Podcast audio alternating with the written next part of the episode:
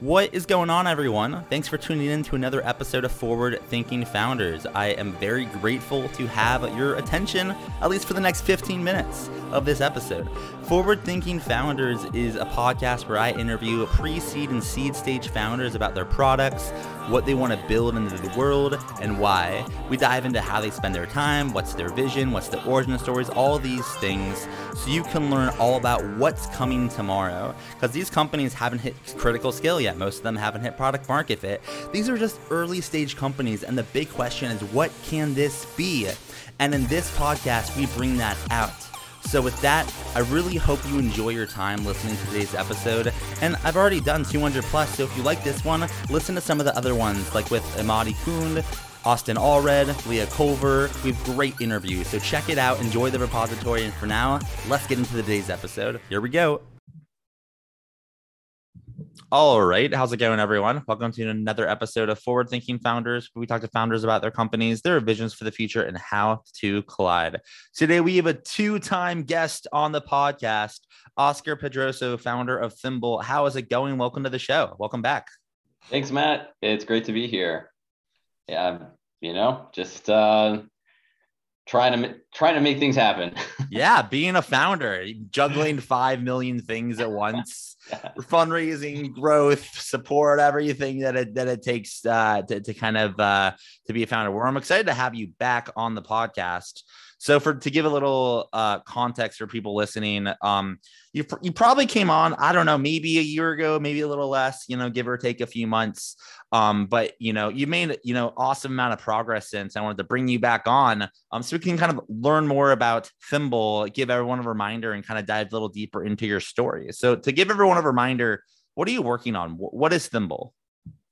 So Thimble's an education tech business based in New York, and we make a coding and robotics curriculum that's implemented in K-12 schools, uh, grades 5 through 12, and we're teaching kids how to build their own robots uh, and le- learn about other skills that are in high demand in today's job market.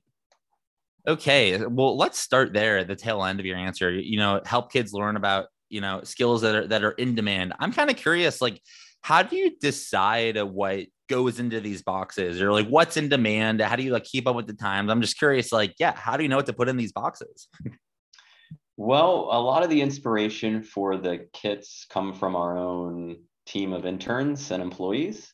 We all sit around a table once a quarter and we talk about what we wish we had when we were engineering students in high school and in college. And if it's college I like those more than anything else because we get we get we we try to introduce those a lot sooner into the curriculum in you know in middle school and high school. So more often than not, these middle school and high school kids are learning on college level type material.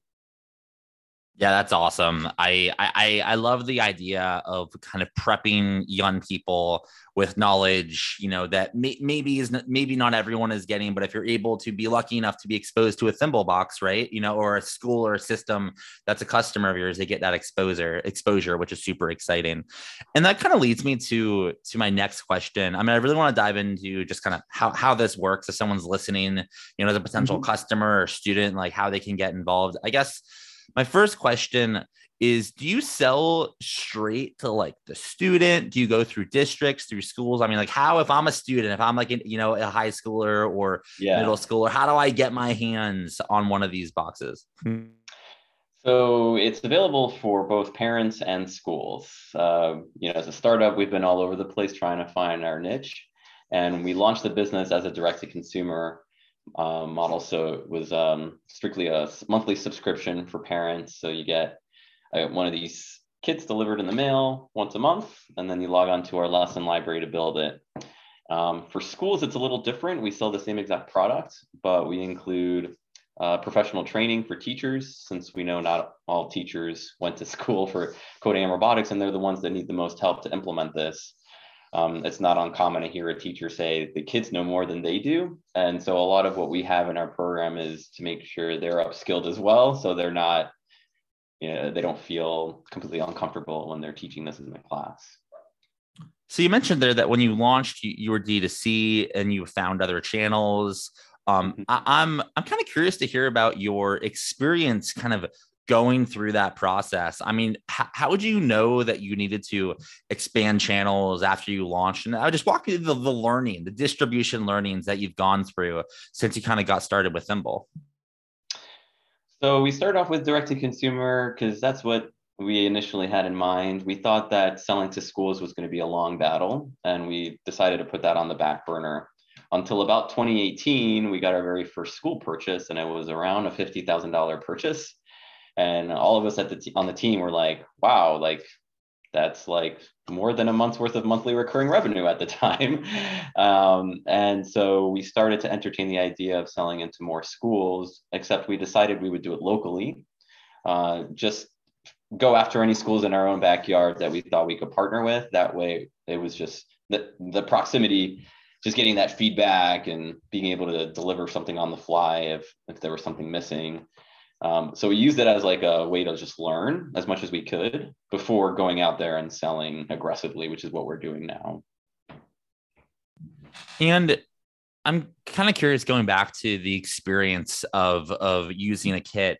Um, I guess for if I was a if I was a parent um, and I and I guess what what's the what are the goals for a parent if they were to kind of buy a kit for their kid on a recurring subscription? Is it to help them learn different skills, get them exposure to technologies? Like you know, what are the various reasons why your D2C channel kind of exists and why they can kind of uh, are, are a customer segment? Yeah, a lot of time we hear from moms and dads who just you know if they have more than one kid, they know that one particular kid who's gravitating towards science and technology you know, like the mini engineer in the family. And so when they reach out to us, they either subscribe directly or they're just curious what the curriculum looks like. They're starting with the basics. So it's meant to be more of a, something that complements their current interest in school, especially if they're part of a club or a robotics program or a team. Um, the parents are just wanting to make sure they have that, you know, upper hand in whatever they're doing, just so that they're constantly learning. A lot of times they're not learning enough in school, and so the parents use Thimble as a way to just accelerate the what their uh, sons or daughters are learning, um, so that they're you know just keenly more aware and can take part in whatever other programs are in middle school and high school down the line. And going to higher level, I mean, you, you know, as you've been building Thimble, what have been some lessons that you've learned a high level about running a startup, starting a startup, and then kind of scaling it up a little bit? You know, what, what have you learned along the way? Oh my gosh, so much. I think you learn a lot when you're in like in the like you know how they call it a roller coaster right i think all the like the low points are probably when you learn the most but it's not till after the fact when you're like oh wow six months ago we were in a really dark hole but here's what we took out of that um, I, I, would say going after two business models at the same time was one of our biggest challenges. We always kind of wavered back and forth, and it made us look inconsistent. And it's not that we couldn't do both D2C and B2B well. It's just it's an, it's it's hard to do both because you only have a certain you have limited resources allocated for either one. And if you're doing more, then you're sometimes biting off more than you can chew. And you know, for a while we were doing that. And finally, we just put our stake in the ground and we're like, you know, we're just going to go after schools. Our D2C channel is still alive, but we're just very careful on, you know, that's sort of like on autopilot technically. Um, and we'll in the future at some point dedicate more to building that. But right now, where we're seeing an increase in business is on the school side, and um, that's what we're going to go after. Um, I would say that, and then also, you know, choosing who you work with. Um, team members early on, whether they're co-founders or not. We worked with people, um, a couple of people who just weren't a good fit, and I always told myself it was it'd be good for for the business to work with uh, people who are opposite you, but uh, I've kind of come around on that, and I just think if you don't like working with somebody, just end it and just uh, find the people that you do want to work with. And what do you kind of see as exciting trends going on in the education industry. It can be within your segment, or it could be just kind of overall in ed tech. Are there are there waves or things that are happening that excite you that uh, kind of in, in, in your own backyard in your own industry? Yeah, it's a it's a special moment right now in education because we're I mean still in the midst of a pandemic, hopefully on the tail end of that. Um, but I think it being out of school for so long and, and seeing the amount the number of months that kids were without certain programming not just tech education but even just down to the, like the basic skills like literacy and math um, it's, it's become very clear that public schools don't have the modern training tools or curriculum to, to get kids you know the, the proper skills needed for current century um, positions or, or internships or, or whatnot. Um, I recently discovered that only 45% of public schools have a robust computer science and robotics programs. So that's, you know, less than half the schools in the US, which should give you an idea of just, you know, how bad, how bad um, some, some of these pr- programs are that are just, they just don't exist at some of these schools. And really the, the, the students are the one that end up suffering the most and then the teachers and obviously you are you know building this company to help help you know kind of rise to the opportunity and sol- solve some of these problems. And what's exciting is uh, i believe uh, you know there's actually opportunity to to get involved with thimble and kind of help out. So tell me a little bit about um, kind of your process of raising capital. Are you doing anything interesting there? Um, and uh, yeah, but let's just dive deeper into your capital raising strategy and how you're kind of spreading the word to potential evangelists. Yeah, definitely. We um we initially got started on Kickstarter. We had a three hundred thousand dollar campaign on there when we first launched back in 2017, and then we've come full circle on that journey. We're actually launching a crowdfunding um, campaign on Republic, uh, which allows accredited and unaccredited investors to invest in our business. Uh, and um, so we're raising a round on there. Uh, we just started a month, uh, we just launched it about a month ago officially. And we're about almost 20% of the way there.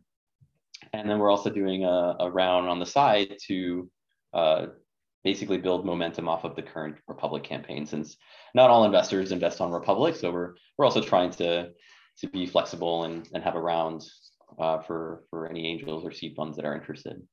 So for people that aren't familiar with Republic and maybe they want to invest a hundred bucks, a thousand bucks, you know, eh, but they haven't done that before, can you kind of describe what Republic is? And if someone literally wanted to invest in you, like, is it true they could actually invest, you know, and, and, and just how, how does that work for people that aren't familiar? Yeah, it's I've been my mom invested, and I've also had my in my own investors invest in the campaign. And you're right, they can invest as little as $100 all the way up to $100,000. And uh, it's a it's a short-term campaign, so it's 120 days I have to raise this this fund, these funds. Um, max is one million that I can raise. I can raise more than that, uh, but I'd have to file more paperwork with the SEC, which is I'm not, I'm not going to do that. um, but uh, it's it's all regulated by the SEC. So there's a lot of work that goes into launching the campaign, and then during the campaign, it's very similar to a Kickstarter in the sense that you want to keep your community updated. Um, there's um, a peak in the beginning, and then plateaus for a little bit, and then there's a little bit of a peak again towards the end as the campaign closes. So there's a lot of day-to-day work that goes along with that. But um, you know, we we generally launched it for our initial customer base who were our initial Kickstarter backers. And so they were really the ones who helped us fuel the first, you know, 100K of the campaign. And just to close kind of that loop, if someone wanted to, you know, invest after hearing this conversation, you know, specifically, where can they just find you on Republic? Is it just their oh, homepage yeah. or their URL? How can they find you? Yeah, you can search for us on Republic. Just hit them. Uh, just type in Thimble in the search bar. You can also just go to republic.co slash Thimble, and that'll take you to our campaign page. Cool. And then on, on a on a higher level to kind of uh, to close this out, if someone wanted to learn more about Thimble as a whole, as a potential customer, um, you know, as a potential, you know, partner, things like that, how can they find you online? How they connect? How can they connect with you? Yeah, I mean, they can go to our site at thimble.io. Um, they can search for me um, on LinkedIn. I'm Oscar Pedroso. They can also send me an email at oscar at thimble.io. All right. Well, I'm so excited to hear about the progress that you've made since you last came on the podcast, and it's great to catch up. And I'm looking forward to doing another one of these in a year or two to see how far, how much farther you've come. Definitely, Matt. Thank you so much. Thanks. Have a good day. You too.